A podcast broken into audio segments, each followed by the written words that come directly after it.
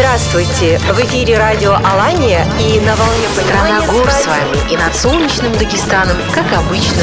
Радио Кабардино-Балкарии приветствует весь Кавказ. В предбрусье огромных Из сердца Чечни призывает Азан. Добра и мира вам. Радио Ингушетия. Высокогорный юг и равнины Карачаево-Черкесия. Край горных вершин и медовых водопадов. Примите наш привет. В эфире Ставрополье. В эфире радиожурнал «Зори Кавказа». Мы собираем всех вместе.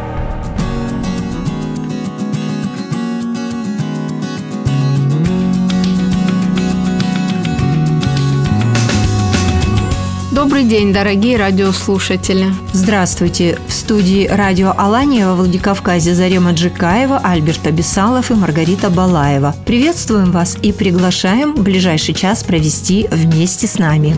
Каспийское море и Черное море Пьют синими волнами в грудь берегов. И в снежных попахах Кавказские горы пасут На вершинах стада облаков. И счастье даря Дружбы алые зори над хребтами горят Дружбы алые зори над хребтами горят Радиожурнал «Зори Кавказа».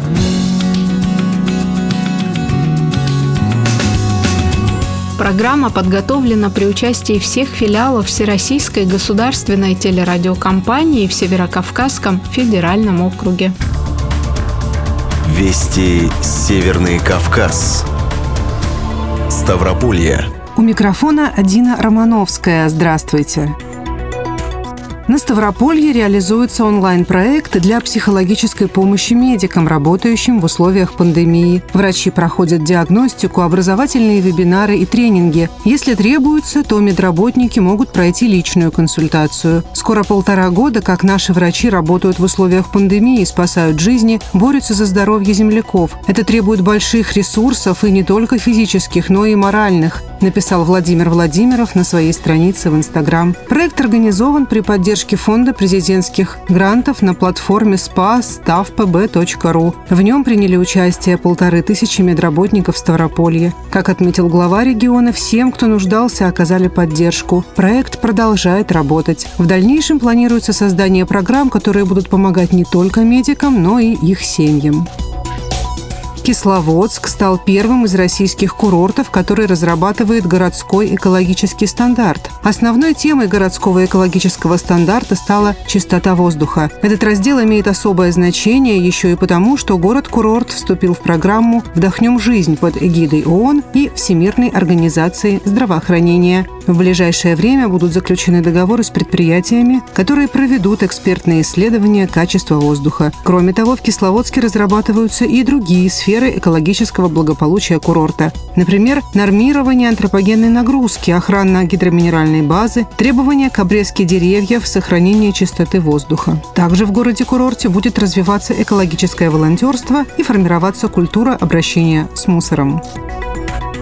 На телеканале «Культура» вышел фильм режиссера Рубена Расселла про швейцарскую семью, которая в XIX веке в хуторе Верблюдогорка нынешнего предгорного округа закладывала традиции итальянского виноделия. Это история земледельческой колонии Святого Николая, которая была основана в 1899 году. Снимала киноленту национальная телекомпания Швейцарии. Отправной точкой стали семейные документы, обнаруженные в коробке из-под обуви главным героем фильма Микеле Раджи. В дневнике, написанном его дедом, основателем той самой колонии, есть рассказ о последних месяцах, проведенных семьей в хуторе. Семья Раджи уехала в Швейцарию в январе 1919 года из-за гражданской войны. Это фильм «Путешествие» и в центре сюжета – возвращение Микеле в те края, где его семья прожила более 20 лет.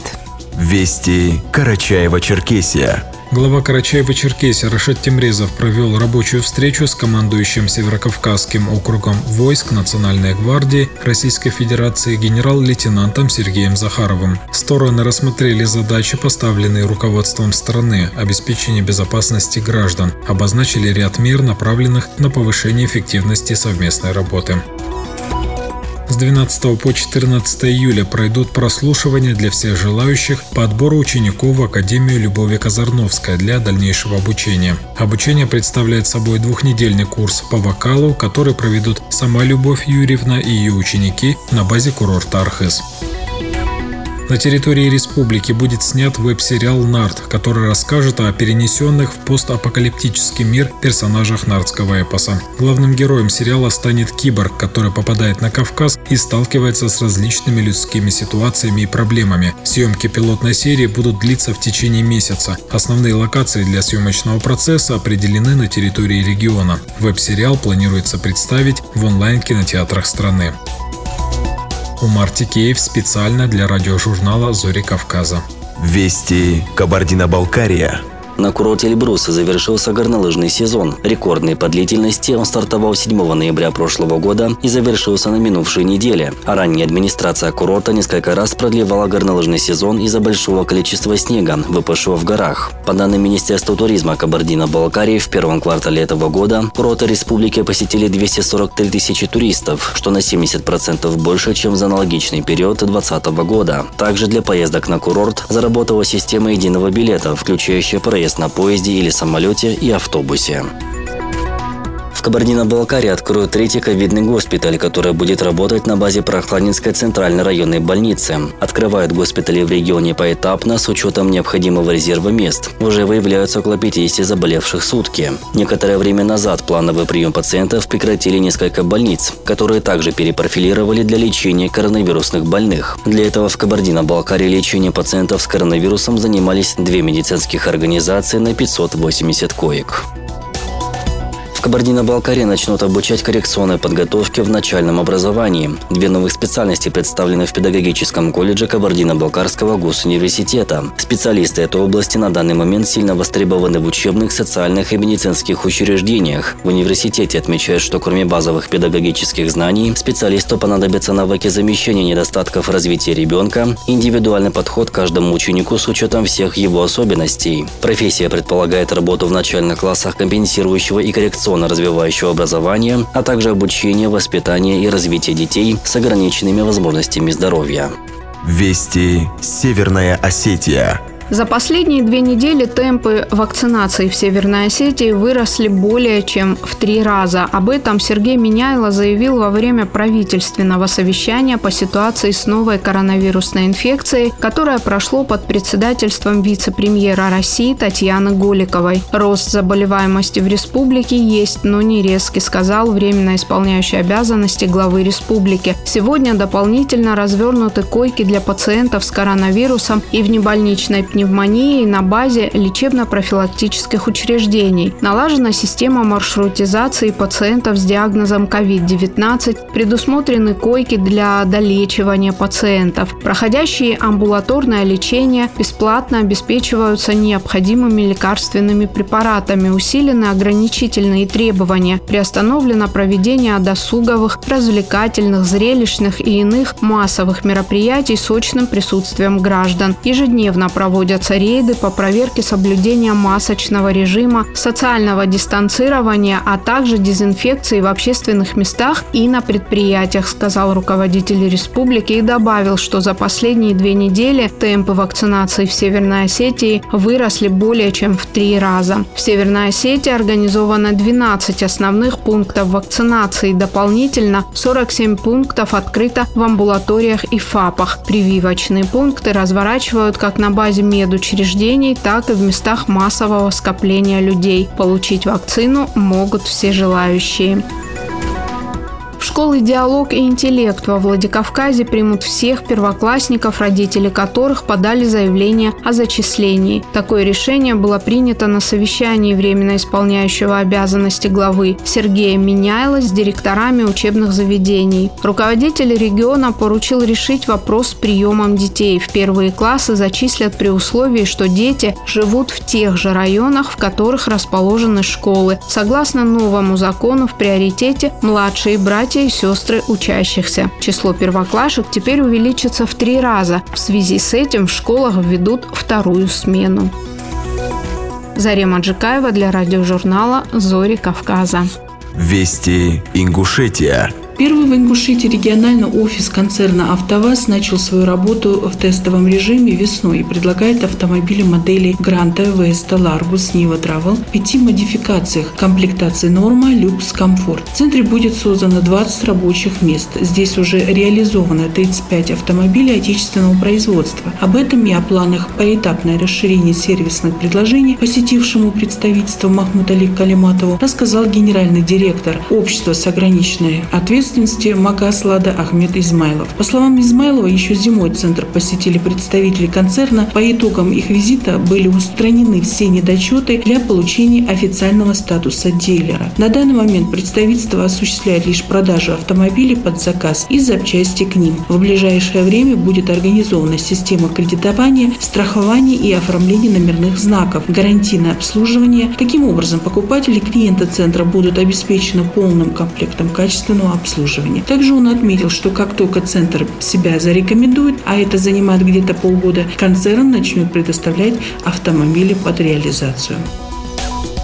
Культурная столица Ингушетии Назрань постепенно обретает черты современного города, избавляясь от провинциального балласта, не позволяющего ему развиваться. Этому способствует и внедрение городскими властями так называемого дизайн-кода, призванного качественно изменить внешний облик города. Одной из составляющих дизайн-кода Назрань является разработанный опытными проектировщиками дизайн-проект аллеи имени 240-летия Назрани, расположенный в центре города. Данный проект разработан для благоустройства одного из самых излюбленных мест отдыха жителей и гостей Назрани, рассказал корреспонденту радио градоначальник Русхан Евлоев. Эта работа будет проходить в рамках реализации национального проекта «Жилье и городская среда» программы формирования комфортной городской среды. По словам Евлоева, территория аллеи служит важной композиционной составляющей прилегающей территории городского пруда, масштабной садово-парковой зоны и главной достопримечательности города. Благоустройство аллеи создаст условия для кратковременного отдыха отдыха и проведения досуга детей и взрослых, а также маломобильных групп населения, подчеркнул градоначальник. Танзила Пугоева специально для радиожурнала «Зори Кавказа». Вести Чеченская Республика. В Грозном в рамках проекта «Кино в твоем дворе» для маленьких жителей республики начали показывать мультфильмы. Такое решение приняли в Министерстве культуры Чеченской Республики. В летнее время дети смогут, не уходя с детских площадок, смотреть свои любимые мультфильмы. Для зрителей показывают ряд отечественных мультфильмов из фильмофонда Госуправления по кинематографии, видеоролики, посвященные морально-нравственному воспитанию подрастающего поколения, а также по предотвращению ДТП и пропагандирующие здоровый образ жизни. Министр культуры культуры Чеченской Республики Хошбаудидаев отметил, что такие показы будут проходить регулярно в течение всего летнего периода и запланированы во всех районах республики. В новом учебном году свои двери откроет школа в селе Ахкинчу-Борзой Курчелоевского района. Строительство идет активными темпами. Само здание рассчитано на 120 учащихся. В нем будут созданы все условия для учебы. Наряду с этим здесь предусмотрены специальные кружки для развития творческого потенциала. Также дети смогут заниматься спортом. Объект профинансировал федеральный центр в рамках подпрограммы повышения устойчивости жилых домов, объектов и систем жизнеобеспечения в сейсмических районах Российской Федерации Федерации на территории Чеченской Республики. Зарита Ларсанова специально для радиожурнала «Зори Кавказа».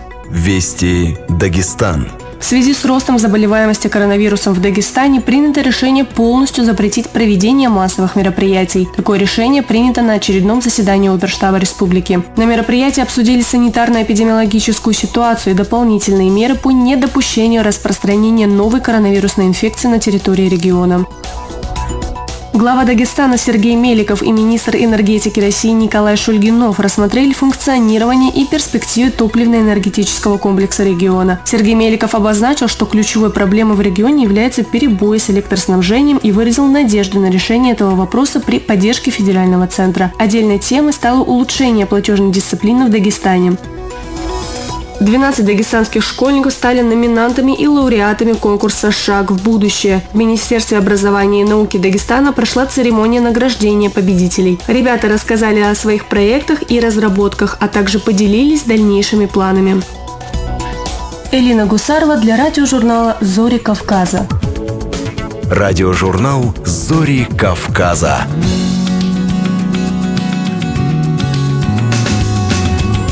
Актуальные вопросы онкологии обсудили в столице Кабардино-Балкарии.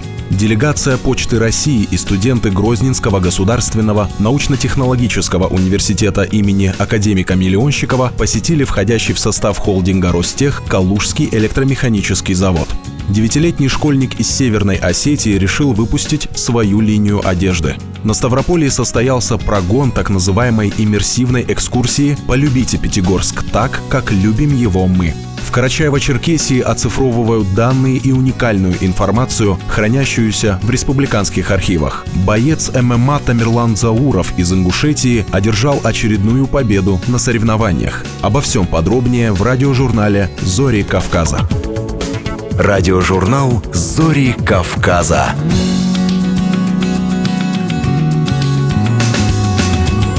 Нальчике обсудили актуальные вопросы онкологии. На конференции ведущие специалисты Кабардино-Балкарии Центрального региона России обменялись опытом и достижениями для совершенствования медицинской помощи больным с онкозаболеваниями. С подробностями корреспондент ГТРК Кабардино-Балкария Владислав Васин.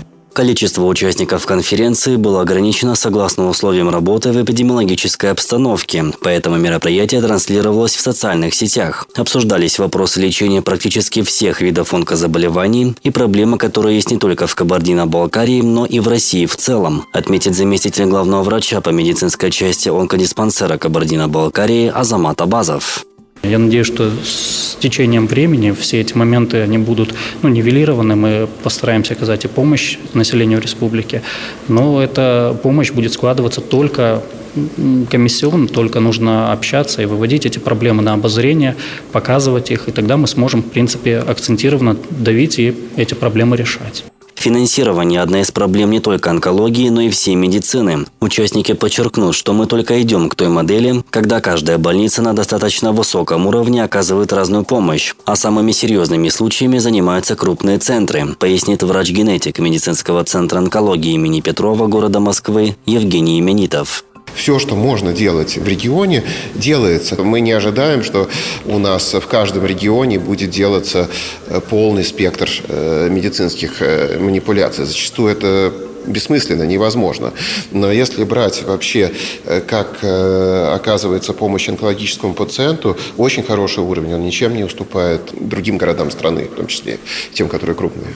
Специалисты рассказали о личном опыте, новых возможностях генетической диагностики, гормонотерапии, современной терапии рака легкого и обсудили рекомендации по лечению желудка. Говорили специалисты и о качестве жизни онкобольных, о чем должен знать каждый клиницист, расскажет заместитель главного врача по медицинской части городской клинической больницы Москвы Михаил Тер-Аванесов. Мы, так сказать, повышаем уровень знаний э, врачей диспансера и работа онкологов, которые работают в поликлиническом звене, до уровня знаний таких клиницистов, opinion лидеров практически. Потому что это является залогом того, что клиницист на местах, прослушав такой доклад, получив определенный заряд, и тем самым улучшит э, качество и понимание проблемы, и качество лечения пациентов ходе конференции столичные онкологи рассказали о ведущих методах лечения и выразили готовность оказывать помощь в любом сложном случае. Уже после основного блока обсуждений участники приступили к дискуссии, где охотно ответили на все вопросы из зала, что стало еще одной особенностью конференции, отметит министр здравоохранения КБР Рустам Калибатов. Практически каждый доклад заканчивается эм, информированием по своим контактам. То есть сейчас будут налаживаться контакты. А это очень важно для врачей, работающих в субъектах, в любом спорном случае связаться либо по телефону, либо по телемедицине, либо на почту отправить информацию по пациенту и получить ответ от эксперта. Радиожурнал «Зори Кавказа».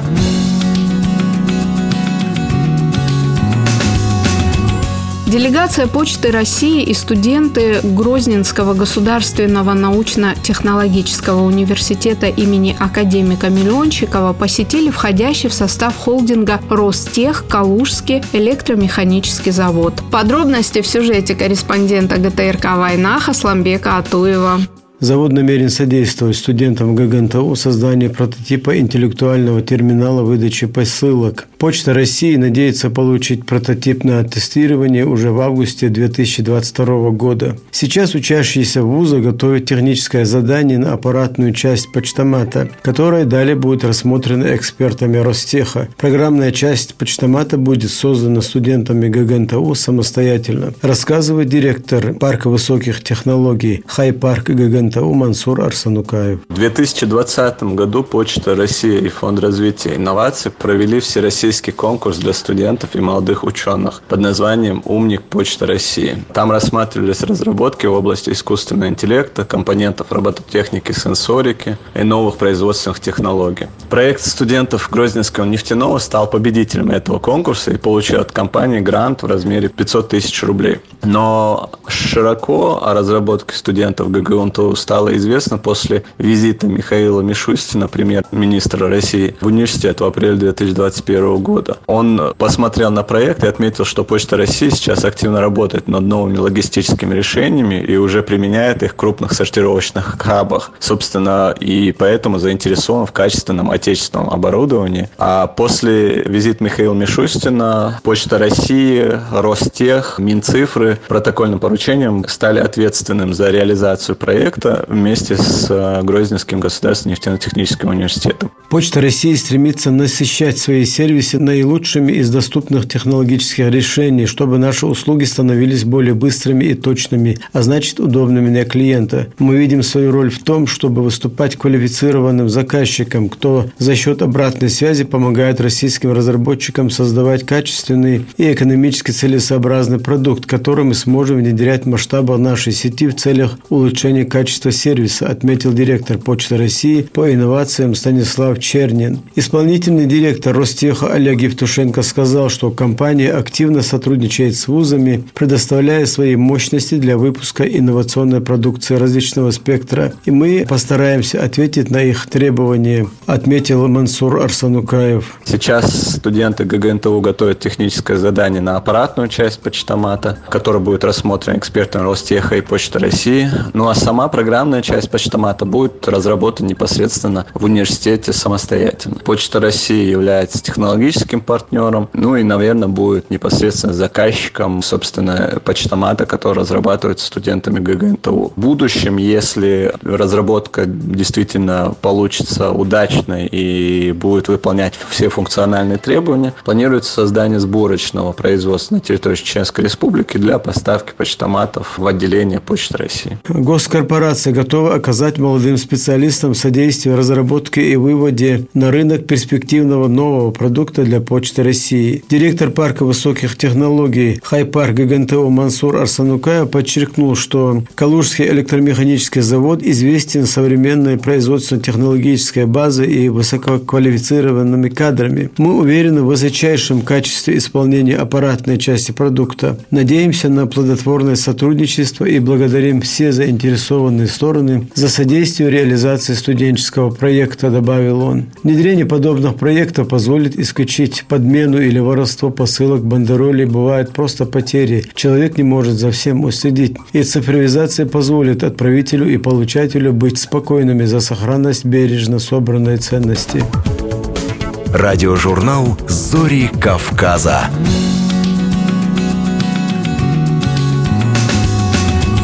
Девятилетний школьник из Владикавказа решил выпустить свою линию одежды. С Артуром Дзоблаевым встретилась корреспондент ГТРК «Алания» Зарема Джикаева. Ты не в дизайнерской майке? Это был первый вопрос, заданный Артуру Дзоблаеву, девятилетнему мальчику, решившему открыть свою линию одежды. «Нет, но я все расскажу», – ответил улыбчивый мальчик. Так и началось наше знакомство. Чем увлекаешься? Я люблю конструировать борьбой вольной и плаванием. Мой юный собеседник ходит в спортивные секции около двух лет. Еще не участвовал в соревнованиях, но упорно готовится, предполагает достичь спортивных высот в будущем, а в настоящем осваивает новые знания в области предпринимательства и уже успешно применяет их на практике. Учится в физико-математическом лицее, где есть возможность изучить основы конструирования. Мне чем-то захотелось заняться в сфере бизнеса. Я подошел к родителям, они одобрили, и мы решили продавать футболки. И дело дошло до медведя, потому что меня мама с папой часто медведем дома называют. Я люблю медведей, и я решил остановиться на медведе. Символ моей фирмы, можно так сказать. Фирма называется First. На майках будет медведь. Родители с пониманием и интересом отнеслись к идее сына, подсказали, что начать бизнес можно с выпуска коллекции футболок. При этом пояснили, что за творческую составляющую отвечает Артур, а они решают организационные и финансовые вопросы месяц, как он этим занимается, он уже продает эти футболки, на них медведь. Он часть своей жизни через медведя показывает. То, что он любит делать, у него делает медведь. Артур следит и за происходящим, смотрит новости, в основном спортивные. И вот уже на майке медвежонок на диване у экрана телевизора, транслирующего чемпионат Европы по футболу. У меня много принтов. Один из самых моих любимых это на велосипеде. Mm. Почему на велосипеде? Потому что я очень сильно люблю сам кататься на велосипеде. И катаюсь хорошо, но я хотела сделать в принте так, чтобы это было как-то забавно. И я сделала неуклюжего медведя. А у меня есть девочка с воздушным шаром вместе с медведем. Есть медведь-борец. Есть медведь на серфере. На серфере это я просто поразнообразить захотел и что-то летнее такое сделать. Ну, мне помогает моя тетя, мы с ней набрасываем, а потом набросок даем художнику, который рисует на компьютере и выводит в программу, и мы уже этот файл с этим рисунком выдаем туда, где делают майки.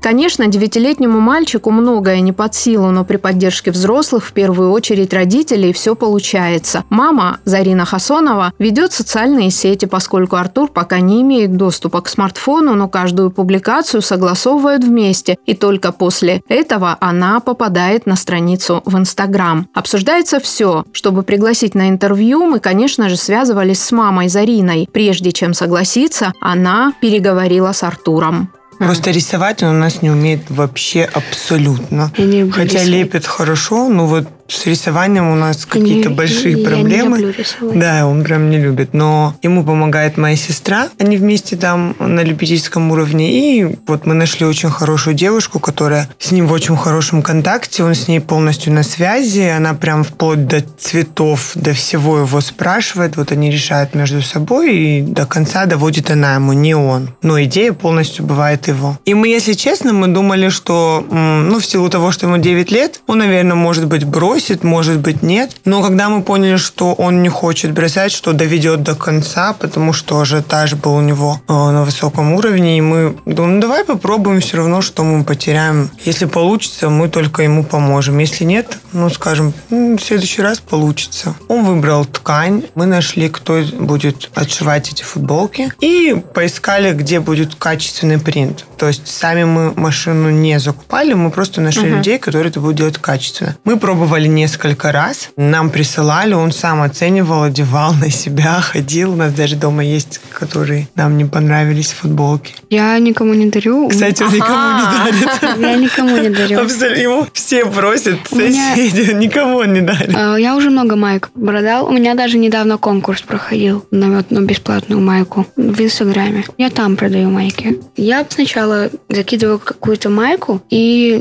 пишу какой-то комментарий под своей публикацией. И кто интересуется, пишут или мне в директ, или в комментарии. Я подготавливаю майку, получил за это деньги. Как я говорю, я работаю у него бухгалтером. Только зарплату он мне не платит, никак не начнет.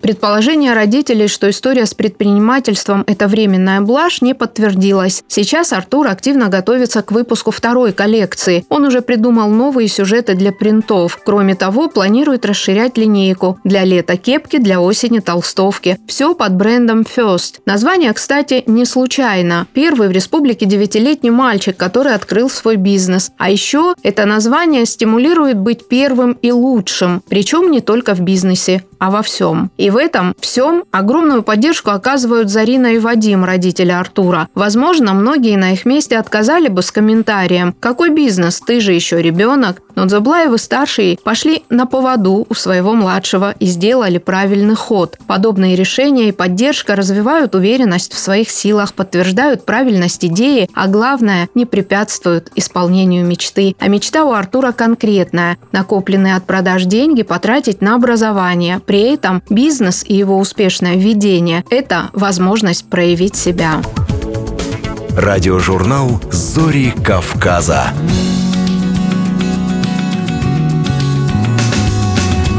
Полюбите Пятигорск так, как любим его мы. Это мечта и призыв тех, кто задумал в городе-курорте принципиально новый туристический проект. Пока состоялся только прогон так называемой иммерсивной экскурсии. Что это за новинка и почему используется театральный термин «прогон», расскажет корреспондент ГТРК Ставрополья Татьяна Рубан.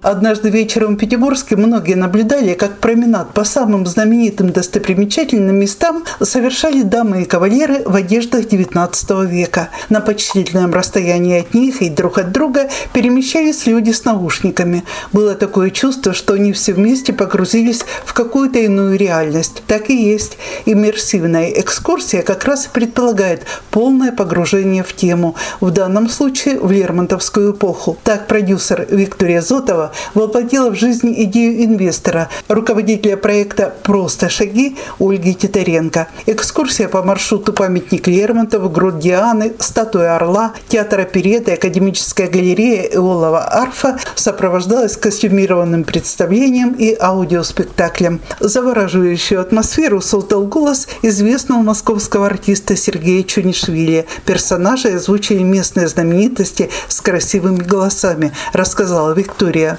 человек идет, слышит эти замечательные голоса, окунается в атмосферу города, погружается. Идет экскурсия в наушниках, и три человека сопровождают в костюмах. Дама и два кавалера. И пересечение художественной линии с историческими фактами как бы подается в очень такой интересной форме. Сюжет аудиоспектакля построен на исторических фактах, которые переплетаются с художественным вымыслом. Автор сценария – местный драматург Михаил Зотов. Костюмы – это отдельная история это исторически точно пошитые мундиры, это не какая-то там выдуманная театрализованная вечеринка. Достаточно такая большая научная работа была проведена. И мы брали настоящие, дошедшие до нашего времени мундиры, делали точные копии. В музее в нашем Пятигорском, Лермонтовском хранится мундир. С него мы копию взяли. Приезжал в музей Бородинской битвы, там мы снимали копию с Доломана, Гусарского. Пробной экскурсии принимали участие краеведы, историки, те, кто мог объективно оценить новый вид экскурсии и дать профессиональный совет. Вот мнение сотрудника Государственного музея-заповедника Лермонтова Екатерины Новиковой. Великолепная идея, интересный маршрут, материал подобран тоже такой вот серьезный. И всем очень понравилось. Такие звуковые эффекты, эффект погружения потрясающий. Главная цель таких экскурсий – просветительская. Кстати, все необходимые эпид-требования учтены. Мероприятия будут проводиться на свежем воздухе, а техническое оснащение позволит экскурсантам наблюдать за происходящим даже на расстоянии 100 метров друг от друга. Радиожурнал «Зори Кавказа».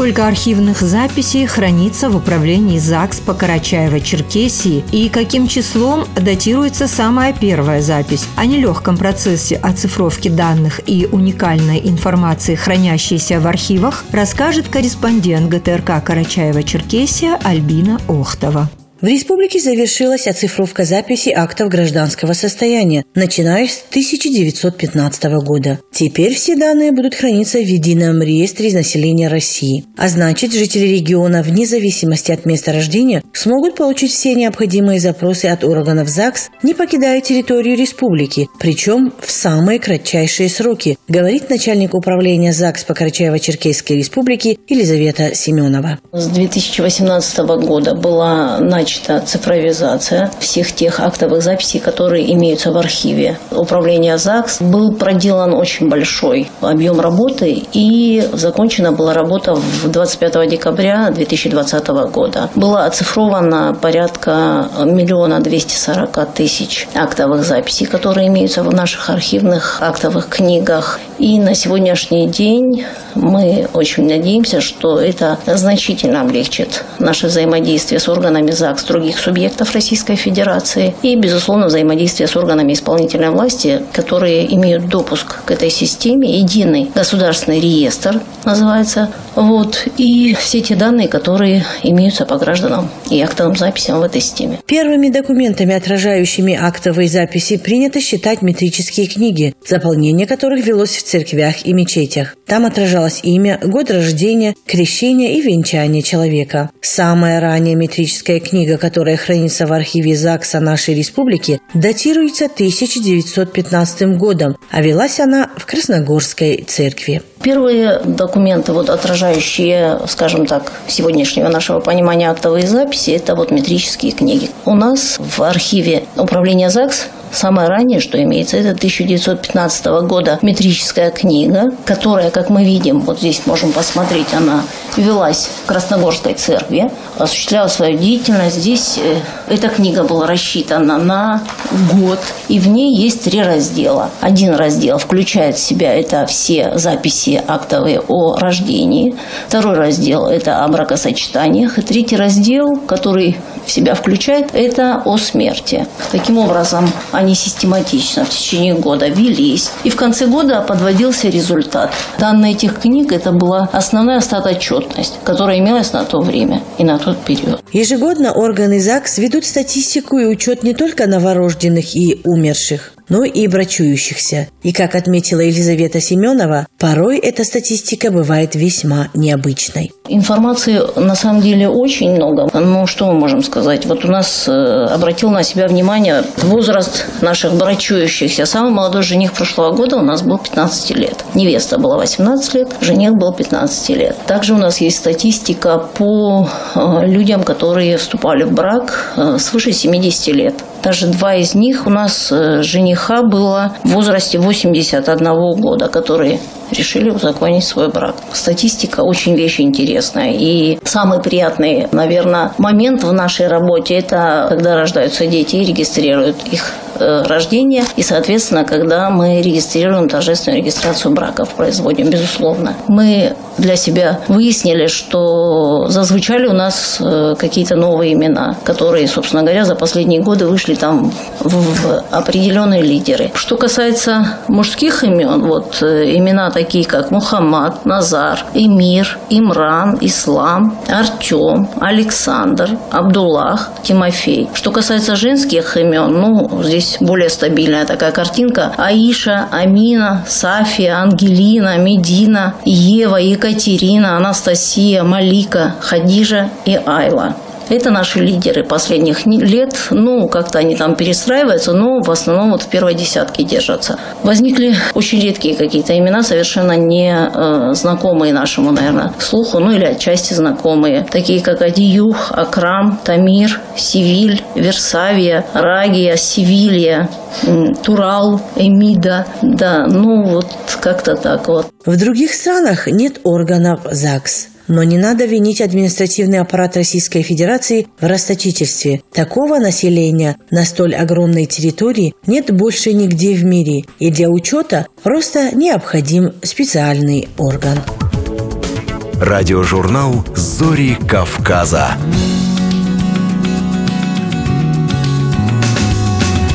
Если новости спорта, то только радостные. В этот раз копилку спортивных побед Ингушетии местный талант пополнил сразу в трех видах спорта, завоевав медали различных достоинств. Имя триумфатора назовет корреспондент ГТРК Ингушетия Ибрахим Цуроев. Вы наслышаны о Тамерлане, который из каждого похода возвращался с победой. Пора знакомиться с Тамерланом, который возвращается на победе с двумя победами. Да кто вам такое позволил и разве подобное кому-то удавалось? Для нашей республики это очень значимый результат, так как он стал чемпионом первенства России по грэплингу. Мы считали, что чемпионат России, чемпионат мира это недосягаемый результат для нас.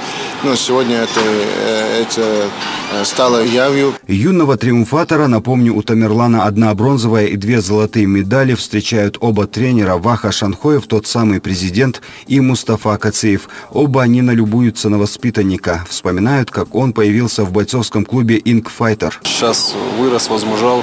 А, на самом деле, когда пришел, был очень мелким, а, но был трудолюбивым, тренируется, пашет. За четыре года тренировок Тамерлан Зауров вырос в бойца, которого тренерский штаб в течение нескольких месяцев уверенно выставляет на три первенства со статусом «Всероссийское» по панкратиону, ММА и грэплингу, и он оправдывает надежды. На сто процентов был уверен в, в техническом плане, то, что он сможет там побороться, побороть своих соперников.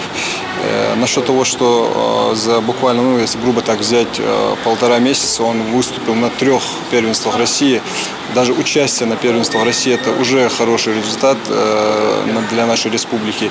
Э, два из которых он выиграл, и на одном он стал третьим. Спортсмен о наставниках отзывается также. Он уверенно идет от юношей к взрослым, говоря на спортивном языке. Но аттестат зрелости еще не получил. Тренерский тандем обращает внимание бойца и на этот факт. Тренера меня очень хорошо готовят и всегда мне напоминают, что в учебе, чтобы я держался на высшем уровне. Победа – это стимул и в то же время испытание. Задача максимум каждого грамотного тренера не только обучить навыкам техники, воспитать бойцовский характер, но и не позволить спортсмену зазнаться и расслабиться. Почувствовать, что он самый такой сильный, что ему не надо даже тренироваться. Вот поэтому, конечно, эта работа будет продолжаться до самого конца. А хоть он стал и чемпионом мира, без разницы. В воздушной гавани Тамерлану Заурову не зазнаться. Встречают его не только наставники, но и отец Адам Зауров. Дома он получит свою порцию семейной славы и сразу вернется к тренировкам в БК «Инкфайтер». Тамерлану Заурову будет не до отдыха. Ближайшие два месяца точно. Ему участвовать в двух первенствах мира. Первое пройдет в Болгарии в конце июля. На чем бы ни вылетал наш спортсмен, пусть возвращается с победой. Радиожурнал «Зори Кавказа».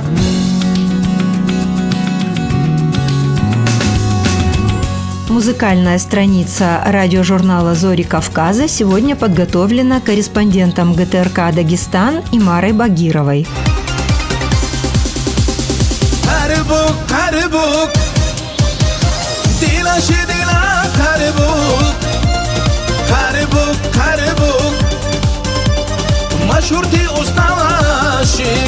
Автор песни в исполнении Загирбека Ильясова – поэт, журналист, ученый-филолог, заведующий отделом лексикологии и лексикографии Института языка, литературы и искусства Дсицран Хизри Юсупов. Родному Харбуку он посвятил не только песню. Ну, наверное, много чего знаю, потому что Харбук я и книгу по истории Харбук це написал в соавторстве с Муталимовым. И фольклор харбокский собирал, и легенды, предания, все это собирал, поэтому и очень э, любили историю тоже. Поэтому наверное, много чего знаю. Но самое удивительное, что Харбок этнически, он, как этногруппа даргинцев, он относится к мугинцам. Муги находится в Кушинском районе. А час еще Мугинцев находится в Гунибском районе. Это Мигеб и Харбук. Так вот, 600 лет назад Харбук располагался рядом с Муги. Там развалины остатки селения Карбук. Так называли Карбук. А значение этого? Значение простое. Кар – вверх. И в латинском языке, и в даргинском языке кар означает вверх. Бук – живущие, едящие, живущие наверху, то есть э, селение Харбок располагался чуть наверху, Муги чуть ниже, и рядом с ними маленький хутор был, новые Муги. Это Мегеб. Поэтому, когда мы говорим, вот общая история фактически, до этого общая история – а потом начинается уже отдельная история этих населенных пунктов. Там в 1956 году, где располагался Карбук, производили раскопки из Москвы, бригада, Котович, там другие. Так у них написано, что они нашли там сопла мехов, датируются первым веком нашей эры. То есть 2000 лет назад харбукцы, то есть карбукцы, там уже делали, то есть занимались ремеслом кузнечным ремеслом занимались. Это факт уже, это не, не разговор, а настоящие факты уже исторические. Но Харбук уникален. Вот как уникален вообще э, аул Кубачи, Харбук тоже точно так же уникален. Потому что аул ремесленников, аул, где занимались все ремеслом, и там и кузнецы, и слесари, и ювелиры. У нас были ювелиры тоже, между прочим, по переписи 1886 года, там 17 ювелиров. Это не так мало, чем кувачи. Сейчас один остался, один единственный. Вот это тоже растеряли, конечно. Очень много. Вот э, перечень даже 100, больше 100 наименований изделий металлических изготавливали харбукцы. Обеспечивали почти Весь Дагестан обеспечивали очень многими сельскохозяйственными орудиями. А если уже речь идет об оружии, то харбокское оружие тогда распространено было на всем Северном Кавказе. Они же производили и кинжали, и сабли, и шашки. Это всем известный факт. А вообще ремесленник чем отличается вообще от простого человека? Вот само ремесло уже дает повод к развитию и культуры вообще, самой культуры, и даже языка. Я такие наблюдения вот сделал. Вот, например, харбокцы производили свои товары. Тогда же не было ни менеджеров, не было, ни этих не было. Сами же эти товары возили. Возили Юждаг, Табасаран, Лизгистан, Лакию, Аварию – Харбукцы, десятки харбукцев знали лезгинский, табасаранский, кумикский, аварский, лакский язык. Еще... Языки, наверное, знают. А я обычаи? Конечно, конечно, они же приносили это еще, харбук. Вот почему харбукский говор, вообще харбукская культура, она настолько богатая и очень сильно отличается. Потому что все это привносит от других народов брат тоже это очень интересно. Поэтому в харбокском говоре можно встретить и можно найти слова из других языков тоже. Заимствование не только с арабского, тюркского, с персидского, то есть и своих близких и соседних народов тоже. Радиожурнал «Зори Кавказа».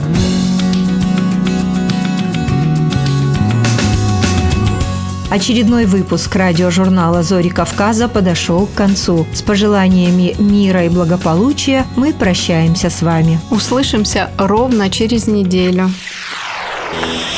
Здравствуйте! В эфире радио Алания и на волне Страна гор с вами и над солнечным Дагестаном, как обычно.